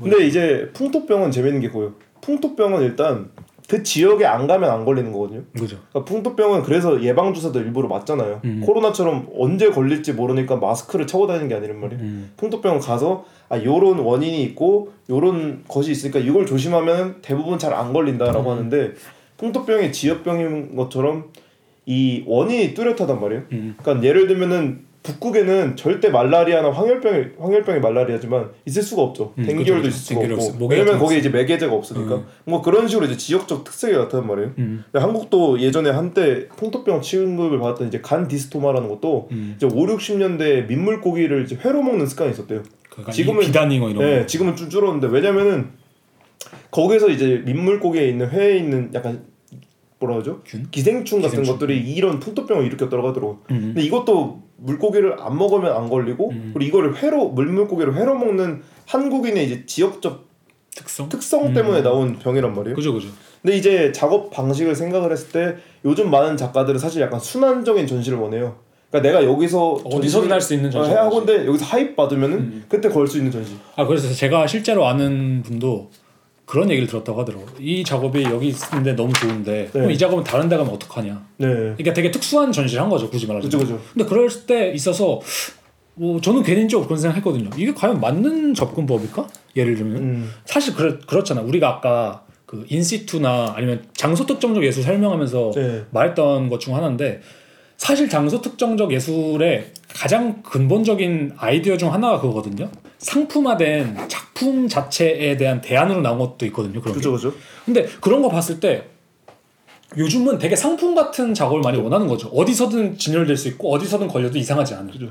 요새 약간 저희가 뭐 인스타로 많이 그러니까 노출이 많이 되는 작업이 사람들이 심리적으로 노출이 많이 되고 좋아요를 많이 받으면은 잘 나가는 작가라고 생각을 하게 되잖아요. 그죠 그죠. 그러니까 노출이 많이 될수록 아 얘 여기서도 하고 저기서도 하고 뭐 딴 데서도 하는데 이번엔 저 공간 했을 때 근데 이런 이야기는 어떻게 보면은 어딜 가든 그냥 순환된다는 그죠, 얘기예요. 그죠. 이 전시가 여기 그러니까 이 작업이 여기서만 해야 되고 여기서 뭔가 분위기를 만들어내는 게 아니라 음. 그냥 이 작업이 어딜 가든 상관없는 그런 작업이라는 거죠. 맞아요. 근데 재밌는 게 이게 왜 판데믹적이냐면 판데믹이 생겨나는 이유도 사실 세계화 때문이거든요. 맞아요. 과거에 세계화가 안 됐을 때는 뭐 스페인 독감이 한국까지 오진 않았잖아요. 음. 근데 이제는 공항에서 다 이렇게 돌아다닐 수 있으니까 코로나 바이러스가 그렇게 퍼졌던 거란 말이에요. 저는 그다음 에 이것도 재밌는 성격으로 생각하는 게 뭐냐면은 전 판데믹 이걸 거- 겪었잖아 저희가 실제로 네. 그러면서 음모론이라든지 뭐 별의별 음, 얘기가 다 음. 나왔잖아 뭐 네. 안티백서들도 그죠, 있었고 근데 그런 이유 중 하나가 저는 이 판데믹이란 게 물론 주변에 누군가 돌아가신 분들 계실 거고 음. 막 근데 초창기에 그런 말이 되게 많았잖아요 이거 가짜 아니냐 그죠? 막 그런 얘기 근데 그. 이유가 제 생각에는 이게 너무 노출이 돼 있다 보니까 어, 근원을 모르는 거죠. 근원도 모르고 체험의 감각이 거의 맞아. 없는 것 같아요. 예를 들면 아까 말씀하신 것처럼 뭐 민물고기 먹으면 걸린다. 음. 라고 하는 거는 너무 원인과 결과가 물려야 된다. 뭐 극명하잖아요. 그죠 그죠. 근데 이거는 뭐 어떻게 해야 되는지 모르겠는데 우선 마스크를 쓰래. 라고 했을 때 사람들은 그 거부감을 되게 느끼는 거거든요. 그러니까 처음에 마스크 여기 유럽에서도 막 쓰라고 했을 때 사람들이 음. 거부감 느꼈잖아요, 진짜. 그러니까. 아니 뭘 뭐가 있어야 그러니까. 뭘 뭐가 도대체 그렇게 위험한 건데. 그러니까 사실 판데믹의 조건이잖아요. 그게 왜냐면은 음. 민물고기를 걸려서 음. 걸리는 병이면 판데믹이 될 수가 없지. 안 그죠. 먹으면 그만이니까. 그죠. 근데 이거는 공기라는 그런 걸 타고 가기 때문에 체험이란 게 그죠. 불가능해. 우리가 병 자체도. 그죠 그죠. 근데 그런 점에서 봤을 때 아 이게 판데믹이라는 게 어떻게 보면은 그렇기 때문에 음. 뭐이 시대에서 그런 뭐 음모론이라든지 그런 것들이 많이 발생하지 않았을까. 그죠. 그 재밌는 게 그거예요. 미술적인 측면에서 봤을 때 음. 지금 판데믹 시작되고 핫한 시장이 사실 NFT거든요. 그죠. 근데 NFT는 인터넷에서 만들어지고 생산되는 매체 자체예요. 음. 그러니까 누군가 그림을 캔버스에 그리는 것보다 더 상해 그러니까 상호 호환이 빠른 매체거든요. 그죠 그죠. 왜냐면 우리는 이 이미지를 어딘가로 옮길 필요가 없고 물리적으로 할 필요가 없어요. 음. 바로 업로드하면 되니까. 아, 근데 이거는 역설적으로 봤을 때 체험의 영역은 확 줄어드는. 거죠. 내가 NFT 작업을 사는 거를 체험하기 위해 사는 게 아니에요. 이거는 정말 어떻게 보면 투기의 수단이자 맞아. 아니면 그냥 소유욕에 대한 수단이거든요. 그러니까 마- 진- 실제로 뭐냐면은 그러니까 제 생각에 NFT도 주목을 받던 이유는 그거예요. 아 우리가 실체가 없다고 생각했던 것을 살 수가 있구나. 살 수가 있구나. 근데 사실은 현실은 그렇지 않거든. 그다음 또 다른 예시가 뭐냐면 판데믹 시기 때 가장 많이 좀 핫한 시장이 될 수도 있겠다 생각했던 게 그런 VR 전시라든지 음, 맞아, 온라인 전시였잖아요. 근데 사실 아무것도 이루어지지 않, 제대로 이루어지는 게 거의 없었거든요. 사실 모두가 느끼고 있는 허무감일 수도 있어요. 허무감이 사실 그건 체험이-. 뭐 실제 전시는 어쨌든 그게 좀 판데믹적이든 아니든 간에 가서 볼 수라도 있지만 음. 온라인 전시 는 정말 체험이란 게 없기 때문에 그러니까 우리가 그런 얘기를 해요. VR이 아직 어쨌든 사, 어려운 게 그러니까 우리가 촉각을 느낀다는 영역이 인간의 신체적으로 과학적으로 들어갔을 때도 엄청나게 복잡한 거거든요. 이건 아직 인간의 영역이 도대체 그러니까 왜냐면 체험한다라는 거는 만지는 것뿐만 아니라 그날의 분위기, 맞아요. 그리고 상황, 그러니까 무슨 수만 가지, 수억 가지 알고리즘이 형성된 거란 말이에요. 그게 한마디로 분위기잖아요. 예를 들어 그죠. 우리가 우리가 그런 거지.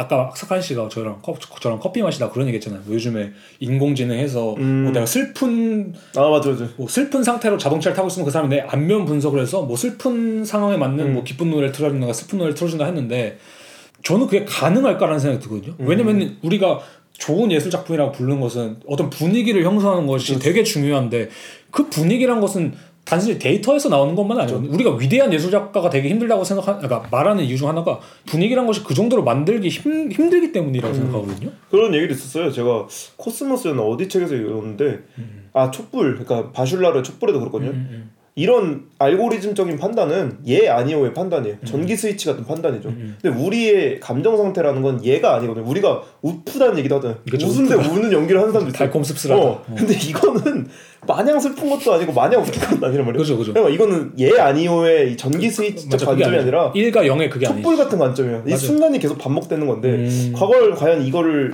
기계나 어쨌든 이런 것들 판단할 수 있을까라고 맞아. 생각을 했을 때 뭐 언젠간 가능할 수도 있겠지만 어. 당장은 불가능하지 않을까? 그리고 저는 또 NFT 얘기해서 생각난 것 중 하나가 네. 그거 같아요. 체험의 영역 연- 연관 지으면은 그거 있잖아 주식이라든지 비, 아 그죠 그죠 비트코인을 하는 사람들이 흔하게 말한 것 중 하나가 현실 감각이 사라진다고 많이 음, 말을 맞아. 하거든요. 그러니까 뭐 천문학적인 돈을 만져질 수도 있고 아니면 내 앞에 실체가 존재하지 않는 돈이기 때문에 그런 게 음. 있겠지만 비트코인이나 뭐 하는 사람들 인생 진짜 마- 말아먹는 이유 중. 하나가 그 돈에 대한. 감각이. 없거든. 이 돈이 얼마나 큰 돈인지에 대한 감각도 없고. 근데 뭐 옛날에는 그런 거 있잖아요. 뭐 내가 뭐 하루 열심히 일해가지고 음. 두둑한 돈을 받아왔을 때 그 뭐 감정이라든지 그런 것이 사실 우리의 체험의 영역에 뭐냐 존재하는 건데 요즘엔 그런 게 많이 사라지고 있죠. 소름 돋는 건 그거죠 NFT 자체가 음, 음. 코인과 연결돼 있어요 맞아요. NFT를 사고 파는 수단은 이더리움이나 어쨌든 이런 비트코인이라든가 이조 코인 이런 식의 여러 네, 가지거든요 그죠, 그죠. 근데 얘네들도 재밌는 게 이 상위 호환이 잘 된다는 건 이 코인이나 이더리움 비트코인이나 이더리움은 원 달러의 개념이 아니에요 음. 얘네는 그 자체로 바로 바뀔 수 있어요 돈으로 그러니까 어느 나라 화폐로든 그죠, 그죠. 그러니까 저희가 뭔가 이 지금 가지고 있는 한국 돈을 유로로 바꾸려면은 팬데믹적 돈이네. 화- 그 이게 딱 되잖아요. 아 유로를 원을 유로로 바꿔야 된다라고 되는데 그러니까 우리가 흔히 지역 화폐라고 어, 말하는데 지역 화폐인데 그건 지역 화폐가 아니지. 코인은 세계적 화폐란 말이에요. 판 화폐. 어, 판 화폐예요. 그죠. 그러니까 이런 점에서 이런 세상 이런 혼란스럽고 빠르고 다 뚫고 다니는 세상에 이렇게 엔데믹적 전시 이렇게 풍토병적인 전시를 하는 마이클 이스미스가 조금 기특하죠. 그다음에 사실 비트코인도 많이 비판을 가해진 것 중 하나가 사실 그거죠 탈중앙화 이런 맥락으로 음. 만드는 건데 솔직히, 요즘 그냥 주식이랑 똑같다고 하더라고요. 맞아요. 다 주식 따라간대요. 그러니까 탈중앙화라고 약간 표명인 것 같아요. 음. 근데 사실 이것도 저는 약간 기호적인 문제로 생각을 하거든요. 음. 탈중앙화라고 명분은 있지만 음. 니네가 사고 싶으면 사라 이런 식으로 이렇게 사실 사게 그게 만드는 거죠. 이루어지기 그러니까 지고 있지가 않지. 그렇죠. 그래서 저는 이런 부분 하나 말하고 싶은 게 뭐냐면은 아까 뭐 전시 얘기하면서 잠깐 얘기했던 것 같은데 한국 예술의 문제점이라고 말할 수 있는 부분 중 하나가 저는 한국 예술은 판데믹적 예술이라고 생각해요. 음. 그러니까 예술 자체가 그렇다기보다는 예술의 구조가 왜냐면은 이게 서울에 다 집중돼 있잖아요. 그죠, 그죠. 웬만한 거 다 서울에 있죠. 뭐 이것을 표면적으로 보자면 되게 엔데믹적이라고 볼수 있을 것 같은데 저는 이게 판데믹적으로 생각하는 이유가 뭐냐면은 내가 서울에서 경험할 수 없는 전시는 존재하지 않아요 사실 음. 그냥 내가 가고자 하면 무조건 갈 수 있거든 그다음 거기 다 있고 내가 놓치는 전시는 없어요 사실 그러니까 물론 내가 진짜 일을 하고 있고 이러면 모르겠지만 내가 뭐 전시를 진짜 보러 가겠다는 마음만 있으면은 그건 언제든지 갈 수 있는 전시라고 생각하거든요 음. 근데 해외라든지 이런 데서 보면 사실 그렇잖아요. 우리가 놓칠 수밖에 없는 전시가 있잖아요. 음. 갈 수가 없는 전시가 있지 당연히 물리적인 거리 때문이기도 그렇죠, 하고 뭐 여러 가지 상황 때문에 못 가는 전시가 있는데 저는 그 감각도 되게 중요하다고 생각하거든요. 음. 그러니까 그런 것도 있잖아요. 예를 들면은 가- 가장 단순한 예로 어떤 영화관에 가서 내가 여- 내 여자친구를 데리고 가서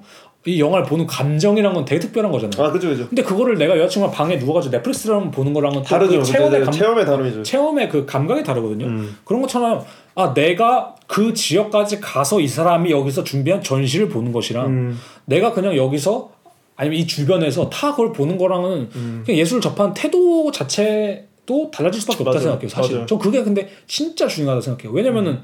대구라든지 부산이라든지 뭐 대전 뭐 여러 가지 도시가 있죠. 전주 뭐 경주 다 있겠지만 저는 그런 도시들이 작은 도시라 생각하지 않거든요. 그런 도시들 충분히 역사들이 있고 자신만의 특색들이 있는 음. 그죠, 곳인데 왜 그런 데서는 현대 전시 아니면 그런 데서 일어나야만 하는 현대 전시는 왜 일어날 수가 없는 거지? 음. 그다음에 서울에서 부산이 뭐 그렇게 멀어요 사실. 그런데도 좀 더 적극적으로 대하는 공간들이 많이 생겼으면 좋겠어요. 그러니까 대학 공간이든 뭐 아니면 그런 미술관을 활용한 무엇이든 간에 뭐 좀 뭔가 전시를 놓치고 싶기도 하고 음. 아, 내가 모르던 이런 좋은 전시가 있었어라고 하는 그런 경험을 그러니까 그런 경험이 되게 중요하고 그런 감각들이 사실 예술을 접하는 걸 더 흥미롭게 만들어주는 요새는 뭐. 사실 서울에 있는 대한 공간들도 다 인스타 계정 있잖아요. 그런 걸 이제 노출시키고 저희도 사실 저희 인스타그램 계정이 있지만 어느 정도 노출이 되고 있지만 그래도 어쩔 수 없는 거니까 어떻게 보면 그죠. 그러니까 예를 들면 사람들이 유럽 여행이나 미국 여행 좋아하는 이유가 뭐예요? 그냥 맛집은 한국에 더 많을 텐데 음. 우리 입맛에 맞는 맛집은 그렇죠. 뭐 파스타도 솔직히 우리나라에 마, 맛있는데 얼마나 많아요. 그쵸. 굳이 이탈리아 가서 먹을 필요도 없는 건데. 그쵸. 근데 가서 주는 그 분위기, 접하기 힘든 그 분위기를 좋아서 가는 맞아. 거잖아요. 우리도 맞아, 맞아. 프랑스 전시 가서도 야 우리 프랑스에서 전시 본다 뭐 이런 감 설레는 감각이 있는 것처럼. 음, 음. 근데 요즘에 특히 서울 같은 경우는 그런 것들이 너무 없는 도시지 않나. 맞아. 유럽 같은 경우는 그래서 저는 예술 강국이다라고 말할 수 있는 이유 중 하나는 다른 나라에 가서 아니면 멀리까지 가서 전시를 보는 문화가 좀 정착이 되는. 나. 나라지 않을까 좀 이런 생각을 해요. 아직 그 한국에서는 예술을 바라보는 문화가 이렇게 엄청 정착되지 그러니까 내가 이걸 보러 한 두 시간을 기차 타고 가야 돼? 뭐 이런 생각을 할수 있잖아. 내가 그거 보러 뭐 거기 뭐 어디 포항까지 가야 돼? 그러니까. 서울에서? 어, 그러니까. 이렇게 생각할 수도 있는 거고. 열정의 문제라고 하기에는 약간 어쨌든 그런 기반 자체도 중요하니까. 이게 열정이 아니라 그냥 대하는 태도의 그죠. 문제인 것 같아요. 그죠. 자 그래서 이제 뭐 이런 엔데믹적인 것도 그렇고 마이클 E. 스미스가 보여주는 이런 작업적 스타일을 봤을 때 제가 이번에 또 이 마이클 E. 스미스 책을 그- 보다가 이제 조르주 디디 위베르만 이라고 하는 이제 철학자를 알게 됐어요. 그러니까 철학자 겸 약간 작가. 작가죠. 음. 미학 작가라고 생각을 하는데 이분이 이제 쓴 책이 이제 반딧불의 잔존이라는 책이 있거든요. 네네. 근데 이 책을 좀 간단히 설명드리면 이미지라는 거 생각했을 때 이 위베르만에게 이미지는 잔존하는 거예요. 그래서 음. 롤랑 바르트랑 약간 대적점이거든요. 그러니까 잔존한다는 건 우리가 전혀 상관없는 다른 이미지, 그러니까 다른 환경을 보더라도 음. 그 환경을 을 봤을 때 생각나는 어떤 다른 이미지가 있다는 거예요. 음. 그러니까 이미지라는 건 되게 복합적이고 추상적이고 그리고 어딘가 과거적인 게 아니라 예를 들면 내가 어렸을 때 엄마랑 떡볶이를 사 먹는데 그게 갑자기 다시 생각날 수 있잖아요. 어떤 음, 그죠, 접시 그죠. 떡볶이 광고를 보면서 그러니까 그런 식으로 이미지는 어디 과거에만 머무르는 게 아니라 어딘가 현재가 계속 향해 내 머릿속 어딘가 있다. 네. 어. 근데 롤랑 바르트는 엄마에 대한 애정이 크잖아요. 그죠. 그러니까 엄마에 대한 이미지를 사진에만 담고 있단 말이에요. 음. 그러니까 물질화 시켜서 이거 보면서 엄마 하면서 엄마 물- 지금 없어 그지, 과거야. 그지, 그지. 그러니까 이거에 대한 약간 비판적인 음. 걸 가는데 아 근데 이미지로서 계속 잔존할 수 있다. 예, 이대로만. 그러니까 이미지가 계속 존재하는 엄마는. 죽어도 죽은 게 아니다. 그렇죠. 어머니 이미지가 어디선 튀어나오기 튀어나올 때문에. 수 있으니까 그러니까 잔존하게 남는 거 그러니까 잔해하는 수도 있고 뭐 헤어진 연인을 뭐 여자친구를 그리워하면서 어나 내 얘랑 여기 걸었었는데 그- 그런 걸뭐 이런. 맥락인 거죠. 근데 이제 어쨌든 반딧불이라는 걸 봤을 때 음, 반딧불과 대적점인 거는 위베르만은 여기서 이래요. 반딧불은 이미지긴 한데 민중의 이미지, 음, 아주 희미한 이미지죠. 음. 근데 이제 반대되는 게 서치라이트예요. 그러니까 강력한 빛이죠. 약간 그 뭐라고 하지? 한국안이라 뭐라 그러죠? 등대 등대에서 쓰는 게 서치라이트. 그죠? 그- 그런 거나 아니면은 그 뭐라 하죠? 이거 도둑 잡을 때 쓰는 불 동그란 거. 도둑잡도 불스. 이게 이렇게 아 추, 헬기에 달아놓고 추. 예, 그거 그거 이제 스파이더맨 자주 네, 그런 그죠, 거 그죠. 그런 불들은 이제 권력을 가진 자들이 가진 하죠. 그죠. 그러니까 이데올로기가 될 수도 있고 목표가 정확하고. 목표가 정확하고 한 점의 빛도 안 남기고 그죠 그죠. 이런 세상에서 반딧불이 가진 이미지의 중요성을 얘기를 하거든요. 이, 이 불들이 보여주는 잔존. 음. 왜냐면은 우리가 지금 이렇게 이데올로기를 접하고 아까 얘기한 것처럼 모두가 노출되잖아요. 음. 그러니까 모두가 도- 노출된 상황에서는 똑같이 얘기해요. 깊이가 없어진단 말이에요. 그죠 그죠. 그러니까 명암이 없어지는 거는 모든 사상이나 모든 환경들을 플랫하게 만들어요. 그러니까 말 그대로 보이거나 안 보이거나 둘 중 하나인 거지. 그죠? 밝거나 어둡거나. 네. 그러면 이렇게 되면 그 얘기를 하더라고. 이거는 사실 파시즘이라고 하거든요. 음. 그러니까 내가 여기 있고 저기 저기 있다라고 음. 이렇게 판명을 내릴 수 있는 거예요. 음. 그러니까 이 적은 저기 있는 건 처단해야 돼. 음. 근데 반딧불의 이미지를 생각을 했을 때 위베르만은 이, 그러니까 이런 사상들을 비관적으로 보지 말자 그래. 음. 그럼에도 우리가 아직 희망을 품고 살아갈 수 있는 거는 이 강력한 서치라이트, 그러니까 이 강력한 팬데믹과 인터넷 사회에서도 음. 아직 지역적이거나 아니면 우리가 모르거나 음. 아니면 이 민중들 나약하거나 힘을 희미한 가진. 사람들이 내뿜는 희미한 불. 미, 미미한 저항이 있다고 하거든요. 음, 그래서 그 반딧불을 지키고 계속 발견해내야 그죠. 이런 이미지들이 살아나고 우리가 언젠가 그때는 이제 서치라이트를 끄고 그러니까 가장 단순한 예시는 그거잖아요. 우리가 지금 서울이 막 부동산을 쌓아 올리고 막 아파트를 짓고 있지만 음. 사실 뭐 근교라든지 음. 지방에 아직 우리의 문화들, 어, 그래서 우리의 그런 얼들 그런 것도 사실 그런 다 것이 어, 남아. 있으니까 그거를 우리는 찾아야 된다. 뭐 그죠. 이런 맥락인 거죠. 중요한 것도 그거예요. 이념적으로도 봤을 때 음. 서치라이트는 누굴 찾기 위함이잖아요. 그죠, 그죠. 누굴 직선. 찾거나 직- 이데올로기란 말이에요. 음. 대상을 뭔가 사상. 근데 반딧불의 불을 생각을 하면 이거 사실 교미를 위한 거라고 하더라고요. 반딧불은 이념으로 불을 엉덩이에 불 붙이는 게 아니라 음. 그죠. 내 짝을 찾아 나서는 거예요. 근데 이건 굉장히 관계적이고 주위에 있는 것도 아니라 음. 지역적이거든요. 그죠, 그죠. 그러니까 반딧불이 빛이 커서 그지. 포항에 있는 반딧불을 내가 서울에서 볼 수 있는 것도 아니잖아요. 그걸로 이제 하, 그러려면 이제 반딧불끼리 인스타그램 해야 그죠. 야, 쟤빛 쩌는데. 그렇지. 이러면서 그런 게 아닌 이상 그냥 섹시 빛인데 섹시 빛. 반딧불은 사실 그거 어디 경북 쪽에 하나 있잖아요. 반딧불 집단이 모여 있는 서식지가 있어요. 그런 환경적으로 할 자생적 음, 습지. 음. 그런 데 보면 반딧불 이렇게 밝지도 않대요. 나 실제로 한 번도 못 봤거든요. 한두 봤어 저는. 어. 아 봤어요? 군대에서 봤던 거.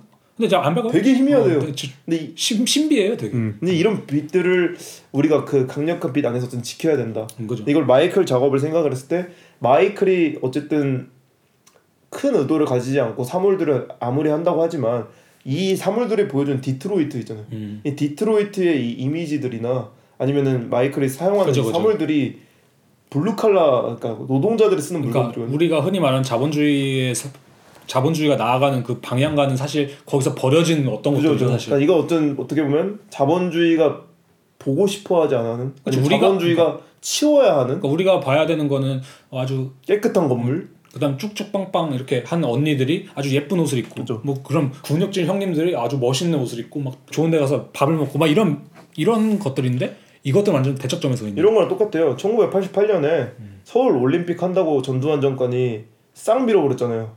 아 그때 전두환 정권이었어요? 네, 그때 이제 어디였나? 그 올림픽 그 성화봉송 하는 쪽에 음. 간 약간 좀 가난하거나 허름한 것도 다 철거시키거나 이렇게. 천막으로 어, 가려버렸거든요. 그죠, 그죠. 아니면 이제 서울역에서 서울역 노숙자들을 다 이렇게 내쫓잖아요. 특히 아니면 뭐 국가적 행사나 있거나 아니면 뭐 그러면 뭔가 중요한 일 있으면 다 내쫓잖아요. 음. 근데 이것들을 왜냐면 그 사람들이 보고 외면하고 싶어하는 약간 자기들의 그 뭐라 그러죠? 패부 패보를 드러내는 것들이죠. 그죠. 그런 점에서 이제 마이클 작업들이 치부. 그죠. 대놓고 뭔가 자본주의의 패보를 드러내지 않지만 음. 그러니까 이 사람의 작업에 풍기는 분위기라던가 이런 사물들이 우리가 죽음을 생각하거나 음. 아니면 뭔가 이런 썩어가는 것 그죠 그죠. 아니면 좀 망해가는 것 그러니까 아니면 이런 것들이 그 원동력이 될 수 있다는 거죠. 약간 미미한 원동력. 저 잊혀져 있는 어떤 거를 드러내주는 거죠. 그죠. 의미야. 근데 되게 재밌는 포인트가 뭐냐면은 마이클 E. 스미스의 작업에 대해서 좀 얘기를 하자면은 마이클 E. 스미스는 빛을 거의 쓰지 않아요. 사실. 음. 그러니까 빛을 써도 그냥 자연스럽게 들어오는 빛이라든지 그죠. 아니면 뭐 TV라든지 뭐 레이저 이런 데서 오는 잔잔한 빛을 쓸뿐 음. 거의 인공적인 빛을 쓰지 않거든요. 우리가 음. 흔히 말하는 서치라이트라든지. 그죠. 그러니까 사실 미술관의 빛이란 것도 되게 인공적인 거잖아요. 이 작업을 잘 보이게 맞아, 하기 맞아. 위해서 만드는 아니면 어떤 분위기를 위해서 만드는 하지만 마이클 이스미스의 빛은 어떤 분위기를 위해서가 아니라 뭐랄까 그냥 거기에 존재해야 하는 빛. 뭐 레이저에서 나오는 빛이 있다면 레이저에서는 그런 빛이 무조건 나오니까. TV에서는 이 정도의 빛이 나오니까 딱 거기까지만 두지 마이클 이스미스는 인공적으로 내 작업을 부각시키기 위해서 빛을 쓰지 않아요. 맞아 사실. 맞아. 그게 그게 약간 그런 점에 있어서 아주 반딧불이적인 음. 그런 관점을 가지고 있다. 마이클 이스미스도 그렇게 볼 수 있는 거죠. 그리고 이거 제가 재밌는 구절 하나 찾아서 이거 좀 읽고 싶은데 네. 보면은 이러거든요. 당연히 우리가 보고 있는 것에 익숙한 경험은 가장 빈번하게 어떤 소유를 가능하게 하는 것 같다. 음. 무엇인가를 보면서 우리는 보통 무엇인가를 획득한다는 인상을 받는다. 음. 그러나 보는 것이 무엇인가를 불가피하게 놓치고 있다는 느낀 있다고 느끼는 일일 때 달리 말해 보는 것이 바로 이름일 때 가시적인 것의 양상은 피할 수 없는 일, 즉 존재에 대한 질문이 된다. 가장 중요한 문제는 바로 이것인다. 한번 정리해 주세요. 이거 생각을 했을 때 저희가 이거 아까 제가 처음에 정무라 얘기했잖아요. 그러니까 가지고 싶은 거를 영구적으로 보관하려고 그려놨잖아요. 음. 왜냐면 내가 봐야 갖고 있다라는 느낌이 드는데 그치, 그치, 그치. 사실 우리가 보는 게 소유하는 게 아니라 죽어가거나 잃어가고 있는 걸 본다는 일이라면 음. 우리는 지금 이 세상을 봤을 때 우리가 소유하는 걸 보는 게 아니라 어차피 다 떠나는 바니타스에 대한 이야기인 거죠. 그죠 그죠. 근데 이거를 굳이 이제 바니타스를 상징할 필요 없이 삶의 태도 자체가 바니타스가 된다면 음. 우린 다 그냥 잃어볼 잃어가고 있는 걸 보는 거예요. 폐허가 되고 있는 네. 사실. 근데 이걸 마이클 이스미스의 사물들로 줬을 때 그러네요. 얘네들 다 죽어가는 애예요. 음. 얘네들을 굳이 획득할 이미 그러니까 얘네들 속성 자체가 소유하는 애들이 아니라 내팽개쳐진 애들이잖아요. 그죠. 그런 거죠. 이 자연스럽게 딱 이어지는 거죠. 딱 이어지는 게 있네요. 네. 그래서 방금 사카린 씨가 모든 것이 죽어가는 것이다. 뭐 이런 식으로 얘기를 해가지고 저도 약간 하고 싶은 말이 있는데 뭐냐면은 저는 마이클 스미스의 작업에서 사실 이 죽음이라는 테마가 되게 중요하다고 생각하거든요. 근데 이 죽음이라는 테마가 중요함과 동시에 또 중요한 게 생이에요. 생. 그러니까 우리가 흔히 뭐 음. 생의 에너지 뭐 이런 식으로 말한 것처럼. 근데 그죠.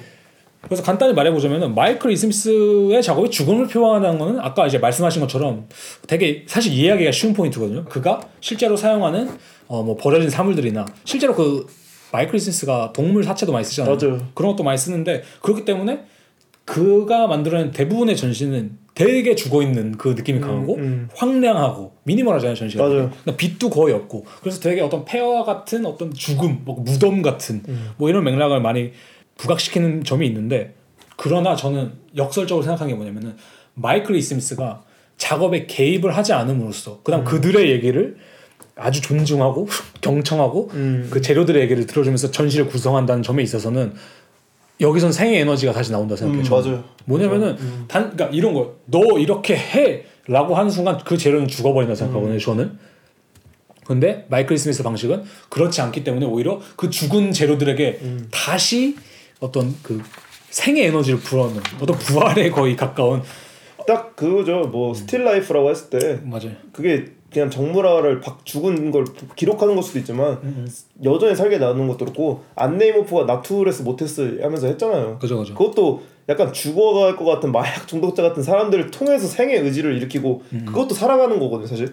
그래서 실제로 그 이 생의 에너지를 좀 가져다 주는 것 중 하나가 마이클 스미스는 작업에 뭐 아까 말한 것처럼 레이저라든지 음. 뭐 연기 아니면 TV에서 나오는 빛 이런 음. 기계들도 많이 작업에 차용을 하거든요. 이제 물론 이제 그것이 디트로이트에서 많이 버려진 기계들의 영향도 있겠지만 저는 그것이 되게 마이클 스미스의 작업에 역설적인 감각을 만든다 생각해요. 그게 뭐냐면 아까 말한 죽음과 생. 그러니까 분명히 전시 공간이랑 모든 건 비어 있고 아주 좀 비어 있는 듯한 느낌이 강하고 죽어 있는 것들이 많은데 무엇인가 작동하고 있다는 느낌. 맞아요. 그 감각이 저는 사실 마이클 스미스 작업의 거의 본질이 아닐까 맞아, 좀 맞아. 이런 생각이 들어요. 근데 왜냐면 그 에너지라는 것, 그 죽음과 삶의 대립이 주는 그 긴장감이 사실 엄청난 에너지인 거거든요. 사실 그게. 그게 우리가 생각하는 죽음이란 건 약간 정적인 거고 음, 음. 살아있다는 건 동적인 건데 음. 그 두 개가 은밀하게 근데 이 빛이라는 거죠 레이저 맞아, 빛도 우리가 생각하는 이거 정적인 거로 생각하지만 이거 한거 쏘고 있지만 전파 계속 흔들리는 맞아 거거든요. 맞아. 근데 반딧불이랑도 비슷한 거죠. 그죠. 반딧불이도 어떤 그 어둠 속에서 사실 드러나는 희미한. 빛이잖아. 그런 거 같은 그런 점에서도 어떤 그 죽음과 사, 그렇죠. 생의 에너지도 되게 있는 거고. 안개도 그래요 사실 안개도 생각했을 때 이게 죽어 있는 거야 살아 있는 거야 이거 뭐 당연히 떠다니고 움직이지만 맞아요. 얘가 생, 삶이라고 표현할 수 있을까? 그리고 가장 중요한 건 그거죠. 뭐냐? 바로 이 죽음과 삶은 인간에게서 벗어난 무엇인 거란 거죠. 음. 우리가 절대 죽음이란 걸 이해할 수 없는 존재이기 때문에 그쵸. 이게 단순히 나는 죽음을 이렇게 생각해가 아니라 그냥 그거 자체를 보여주는 것은 대단히 이상한 에너지를 표출할 맞아, 수밖에 맞아. 없다는 거지. 맞아요. 그래서 마이클 스미스 작업이 뭐 개념 미술가라든지 뭐 미니멀 예술가라든지 뭐 어떤 뭐 버려진 걸로 작업을 한다든지 뭐 디트로이트 출신의 작가라든지 여러 작가들과 완전히 다른 에너지를 풍길 수 있는 게 음. 바로 이런 지점을 좀 건드리기 때문이 아닐까. 맞아요 그래서 아까 사실 블랑쇼도 좀 얘기했지만 블랑쇼도 결국 그 죽음에 대해서도 많이 얘기를 하거든요. 음. 블랑쇼에게 약간 죽음이란 뭐 작가가 작품이 현존하자마자 죽는 것 한마디로 작품의 현존이란 것은 곧 작가의 죽음이다. 음. 그런 점에서도 이 작품을 하나 만들어낸다는 것은 뭐랄까 이 죽음과 삶이 교차하는 거다. 음. 작가는 죽는 것이고 작, 작업은 거기서 새로운 삶이 태어나는 것이고. 김심야의 래퍼 김심야가 한말그 lyric 하나 생각나네요 어, 뭔데요? 삶과 음악이 같다고 생각하는 병신들 막 이러면서 아 그죠. 형과 음악은 분리다 어 그러, 그렇게 바라볼 수 있죠 당연히 어. 그 내 자식이다 해서 촉촉촉 이렇게 할게 아니라 정말 분리된 존재를 태어난 것이다 그래서 저희가 이런 아마 죽음과 삶에 대한 얘기는 작업 얘기를 할 때 좀 많이 좀 더 적극적으로 하지 않을까 싶긴 해요 저는 개인적으로 음. 여기서는 그래서 그의 작업의 전반적인 테마가 또 이런 게 있지 않을까. 뭐 이 정도로만 좀 이해해 주시면 좋을 것 같아요. 음. 그래도 참 오늘 많은 이야기를 한 것 같아요. 보면은. 맞아요. 사실 마이클 이스미스가 내포하고 있는 게 그렇게 많기 때문에 그러니까 보여지는 이미지는 간단할 수 있는데 보여주는 이미지랑 다르게 내포할 수 있는 담론이 너무 크기 때문에 그러니까 사실 죽음이랑 산만큼 큰 담론이 없죠 사람한테. 그러니까 그리고 저희가 사실 이 마이클 이 스미스를 하게 된 계기가 아까 그렇게 말했잖아요. 우리가 여태까지 다뤘던 젊은 작가들이랑 정반대 노선을 취한 작가들인 것 같다. 아 작가인 것 같다. 뭐 이런 식으로 해서 했는데 정말 방금 말씀하신 것처럼 그게 되게 중요한 것 같아요. 그 마이클 이 스미스 책 보면은 저희 가지고 있는 책 있잖아요. 그래서 책의 마지막에 이제 글들이 실려 있는데 그 글에서 한 구절이 저 마이클 스미스를 되게 잘 표현해 준다 고 생각하거든요. 그게 뭐냐면은 데이비드 하몬스가 마일스 데이비스와 존 콜트레인 이 재즈 이제 네. 음악가들이죠. 그들에 대해 표현하면서 뭐라 말했냐면 그들은 very little로부터 a lot을 만드는 방법을 알고 있다. 저는 근데 이게 이 시대의 정반대 전략을 택하는 마이클 이스미스를 정말 잘 표현해 준다고 맞아, 생각하거든요. 왜냐면 요즘은 사실 정보 과잉 시대이자 맞아. 뭐 물질 과잉 시대이자 하고 싶은 말들이 너무 많은 시대잖아요 요즘에는. 근데 그런 reference도 많고. reference도 많고 예술가도 많고 전시 공간도 많고 뭐가 다 많은 세, 세상인데 음 뭐랄까 이 가장 아, 적은 것으로부터 많은 것을 만들어내는 건 사실 마, 그렇죠. 마이클 스미스가 아니고 그렇죠, 그렇죠. 그다음에 이 전략이 되게 특이하지 않을까 맞아. 그런 생각이 드는 거죠. 예를 들면 그래서 아 저는 그 stand-up 코미디를 되게 좋아하거든요. 네. 근데 거기서 뭐 요즘에 몇 개 좀 봤었는데 그래서 기억에 남는 게 하나 있어요. 그 부패에 관련된 거거든요. 네. 개그맨이 이제 stand-up 코미디언이 아 나는 부패를 이해를 못하겠다. 부패를 비유를 하자면 뭐냐면은 강아지에게 자신의 카드를 줘서 너가 먹고 싶은 만큼 강아지 사료를 사오래요. 이거랑 뭐 비슷한. 결정장애만. 결정장애도 결정장애고 우리는 요즘 너무 과잉 시대인데 아, 그거 마저 해버리는 거는 너무 과하다. 많으니까. 어, 너무 과하고 그건 말도 안 되는 거다. 뭐 이런 식으로 음, 말을 음, 하는 음, 것처럼 요즘에 진짜 너무 많은 게 존재하는데 그게 많으니까 사람들이 선택하기 어려워서 알고리즘이 더 잘 통하는 걸 수도 있어. 그렇죠. 당연히 나 그렇죠. 이렇게 선택지가 많은데 도대체 뭘 선택해야 되지? 모를 때 딱 나오는 것들. 맞아요. 그런 거죠. 그리고 사실 마이클 이스미스가 저희 둘 다 좋아하는 작가이기 때문에 너무 하고 싶은 얘기도 많고 그렇죠. 저는 개인적으로는 이런 얘기가 현대에 되게 좀 필요하다고 생각을 했어요. 어떤 사명감을 가지고 하지 않지만 음. 아, 저희는 진짜 개인적으로 한국에서 오히려 이런 작가 좀 필요하다. 그래 한국에는 한국에서는 많이 사실. 대부분 스펙타클하고 그리고 reference도 너무 많고 철저하죠. 철저해요. 근데 철저하지. 약간 좀 하, 약간 좀 숨막히는 걸 좀 느슨하게 해줄 작가. 어, 왜냐면 사실 제가 요즘에 읽고 있는 책 중에 신묘한 우리 멋이라는 책 있잖아요. 조자영 선생. 조자경 선생님의 책인데 그것도 읽어보면서 한, 많이 느낀 게 뭐냐면은 옛날 뭐 사극이라든지 뭐 아니면 그런 것도 보면은 그 우리나라 특유의 그 게으름이 있거든요. 음. 도깨비가 얼마나 게을러. 아 그치. 뭔지 한량? 한량. 한량이잖아 한량. 주대화. 주대화. 뭐 얼마나 우리 근데 정도 많고 게으르고 놀기 좋아하고 신명 많은 아, 신명 민족인데 어떻게 하다 이렇게 이렇게 좀- 철저한 민족이 됐을까? 이것도 그러니까. 궁금하더라고요. 맞아요. 저는 옛날에는 아무것도 없어도 그냥 나그네가 집에 오면은 막걸리 주면서 뭐 밥 주고 이러면서 재워주고 그럼 나그네가 아침 되면 호련히 사라져 있고 아니 심지어 그런 이야기도 있잖아요.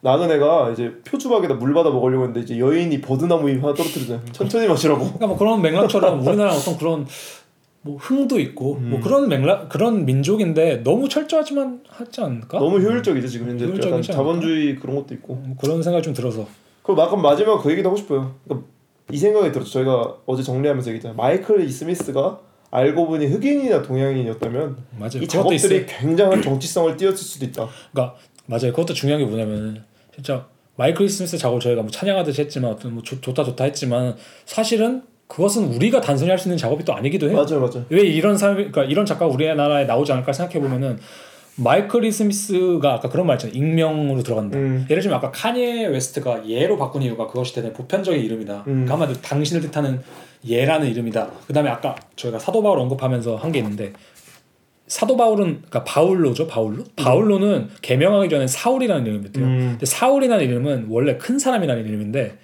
그걸 이제 개명해서 파울 파울이 된 거죠. 현재. 그게 이제 지금 폴이죠, 폴. 폴 폴이 된 건데 한마디로 진짜 뻔한 이름이 됐잖아요. 그게. 음, 그런 것처럼 제가 볼 때 익명적인 단위로 가고자 한다면은 사실은 어느 정도 이미 주도권이 있는 맞아. 상태여야 돼요. 왜냐면은 힙합도 지금 특이한 게거든요. 힙합 하는 사람이 무슨 어떤 장르를 섭렵을 하면은 오 약간 눈에 띄는데 백인이 원래 하던 뭐 비틀즈가 원래 하던 걸 음. 백인이 또 차용해서 한다고 하면은 그 인종은 그렇게 눈에 안 띄거든요. 맞아요. 익명성이 어느 정도 되잖아요. 그리고 후- 우리나라에서도 이제 우리나라 많은 래퍼들도 그런 고민을 하겠지만 우리나라 래퍼들이 어떤 고민을 하든 간에 우리나라는 필연적으로 힙합이 아니에요. 음, 그치 흑인이 아니기 때문에. 그치 그치 그럼 흑인 거잖아 사실. 그치 뭐, 뭐 무슨 말인지 알죠. 그치 그치 그치 그러면 그러니까 외국인이 김치를 아무리 잘 담궈도 솔직히 까놓고 말하면 김치는 우리나라가 그치. 짱인 것처럼 예를 들자면 그 어떤 문화의 주도권을 가지고 있는 백인이자 그렇기 미- 때문에 그다음에. 자본주의 상징 미국이자 그죠. 아까 저희가 디트로이트가 개토의 상징이라 했잖아요. 그죠. 한마디로 말하자면 마이클 스미스는 백인이자 미국인이자 게토의 상징 디트로이트인이에요. 그죠. 그럼 그 사람은 그걸 할, 할, 수- 할 명분이 음. 너무나 충분하고 아무런 말을 하지 않아도 사실은 그게 흘러나올 수 있는 건데 과연 우리나라 사람이 그럴 수 있냐라고 했을 때 예를 들면 에미넴이 미술 작업 이렇게 했었으면 그렇게 눈에 안 띄었을 거예요. 그죠. 에미넴이 랩했으니까 힙합 한다고 했으니까 눈에 띄었던 거지. 맞아요. 그리고 그렇기 때문에 우리나라의 전략은 사실은 아 마이스처럼 이렇게 해야겠다는 방법론은 참고하는 건 좋은데 음, 지극히 우리나라적인 거를 사실 가져와야 진짜 거죠. 어, 근데 그게 지극히 진짜 그 드러나면 그게 또 이상한 기회주의적 전략이 되면 안 되는 거잖아요. 맞아요. 그, 저는 그게 되게 중요해요. 너무 오리엔탈리 쪽으로 가자는 그런 얘기 아니라 그죠. 맞아. 뭔가 어, 자연스럽게 가는 없어. 그리고 한 수 더 떠서 말하자면은 아까 말했지만 그런 거예요. 지금 예술 우리가 받아들이고 있는 예술이란 플랫폼이 어디서 왔냐고 생각해 보면은 그쵸, 아직은- 너무나도 서양 거거든요. 그죠. 그런 점에 있어서 우리나라 예술이란 맥락에 있어서 언제나 이방인일 수밖에 없어요, 사실. 그죠. 우리나라에서 인정을 받는 것도 당연히 중요하지만 우리나라는 해외 인정도 되게 중요하잖아요. 음, 그건 당연한 거예요. 우리 예를 들면 해외에서 이 가야금을 치면은 우리나라에서 인정받는 게 당연히 중요하겠지. 음. 예를 들자면 그죠, 그죠. 판소리를 한다면 근데 대부분 우리가 지금 향유하고 있는 것들 다 서양에서 온 서양에서 온 거기 옷, 때문에 패션도 그렇고 우리는 그래서 우리가 과연 익명적인 주체가 될 수 있을 까라고 음. 했을 때 저는 그거에 대한 전략은 좀 더. 많이 고민을 해봐야죠. 그죠 그죠. 되게 어떻게 하면 우리가 그렇게 자연스럽게 smooth하게 그죠. 어떻게 우리가 보편성이란 걸좀 어, 말할 레? reference라고 말할 필요도 없는 거. 음. 얘 그냥 오리지널. 질문이 들지 않는. 어, 얘 그냥 얘 그러니까 그게, 찐이야 그게 이렇게. 되게 중요한 것 같아요. 저는. 음. 그래서 마이클 스미스가 아마 백인이 아니었다면 이런 못했죠. 그죠 그죠 맞아요. 근데 이거는 단순히 우리가 뭐 인종차별주의자이기 때문에 하는 말이 아니라 에, 자, 당연한 거니까. 팩트죠, 팩트. 어, 팩트죠 음. 사실. 어, 그래서 오늘 참 또 길게 한번 녹음을 했는데 또 청취자분들이 들으시면서 음, 약간 마이클 이스미스를 이미지를 계속 저희가 올리면서 아마 중간 부분 좀 잘라서 약간 나눠서 올릴 것 같은데 두 편을 나눌 그렇게 것 되면. 좋은 거는 저희는 올릴 사진들이 더 많아지잖아요. 그죠, 맞아요, 20개나 올릴 수 있으니까 그러니까 저희가 거듭 뭐 말하지만 저희가 올리는 사진들 외에도 관심 있으신 분들은 직접 찾아보시는 게 음, 마이클 이스미스 영상 작업도 꽤 있거든요. 맞아, 그것도 맞아. 재밌어요. 왜냐면 되게 숨막히게 잘 만들어놨거든요. 음. 숨막히게. 큰 테크닉 없이 맞아, 맞아, 작가주의적인 거 전혀 없이 맞아 맞아. 그러니까 그런 부분도 한번 보시면서 조금 아 이런 작가가 있구나라고 음. 하고 이번에 이번 모던 아트 런던에서 지금 하고 있는. 전시도 한번 이미지들을 보시면은 팩트 체크하는 요번에 막 그거 하던 그 모터 같은 거 병에 달아놓고 그죠. 응. 그런 것도 하고 무슨 지우개 똥 같은 거 이렇게 모아놓은 것도 있고 근데 뭐 이렇게 약간 별 모양처럼 이렇게 예막 붙인 것도 있고 그런 것도 있고 너무 좋아요 저거. 네, 좋아 한번 보시면서 조금 한국 미술이랑도 생각을 해보 한국계 도대체 뭔가라는 생각도 해보면 좋을 것 같아요 어쨌든 오늘 주제가 크게는 로컬리티였으니까. 로컬리티였으니까 맞아요 맞아요. 저희도 이제 많이 생각하고 신묘한 우리 모습 뭘까 그게 신묘하다는 말이 또 중요한 그러니까 거예요. 그것도 좀 신묘하다라는 건 그러니까 이게 약간 그런 거 있잖아요. 뭐 미국 그러니까 나라마다 뭐 감탄사라는 게 있을 수 있고 욕도 있잖아요. 근데 욕이나 감탄사라는 게 그 나라의 그걸 보여주는 거잖아요. 그죠. 어떻게 보자면. 근데 저는 이제 뭐, 뭐 미국 같은 경우도 What the fuck 뭐 이런 거라든지 우리나라는 와 신박하다 어, 뭐 이런. 거라든지 이런 말들에서도 다 그런 차이점이 맞아, 있잖아요. 맞아. 어떤 사태를 받아들이는 거에 맞아, 있어서 그런 거 좀 생각해 보면 네. 좋지 않을까. 네. 어쨌든 오늘도 또 마무리 어떻게 하실 건가요? 마지막으로 하고 싶으신 얘기 마지막으로 하고 싶은 얘기는 음 오편 씨가 요새 마이스 되게 좋아하잖아요 마이클 스미스 저는 그거 같아요. 그냥 뭐랄까 어떤 자본이라든지 현대 사회 그런 흐름의 논리에서 벗어나서 음. 내가 어딘가에 진짜 침잠할 수 있는 아. 제, 그것이 재료든 뭐 장소든 뭐든 간에 그런 기회들이 점점 많아지면 좋을 것 같아요. 그다음 반딧불이 그런 어, 반딧불이 되는 길로 그다음 그런 문화들이 점점 많아지면 좋을 것 맞아 같아요. 맞아 사실 요즘 그런 문화들이 너무 많이 없어가지고 너무 많이 알고 있는 것도 과잉이죠 힘들죠 어, 그죠? 저희가 그거 이바지하고 있다는 것도 약간 역설이긴 한데 저희는 그거에 이바지를 하면서 음, 이- 이것도 얘기를 하니까 그죠, 그죠. 좀 아니, 아니 그렇게 치면은 뭐 스님한테 가서 왜 물어봅니까? 그거 그러네요 그거는 그러니까 스님이 말로만 뭐 인생은 뭐 무, 무입니다 하면 그게 무가 되는 게 말하면 안 되지 그거 근데 그거라도 알아야 무로 무로 가는 길을 아는 거니까. 그런 느낌으로 들으시면 될것 같고 네. 아무튼 저도 오늘 되게 유익한 시간이었어요 마이클 스미스 조사를 하면서 다시 한번 조금 더 다양한 방향으로 생각할 수 있어서 음, 맞아요.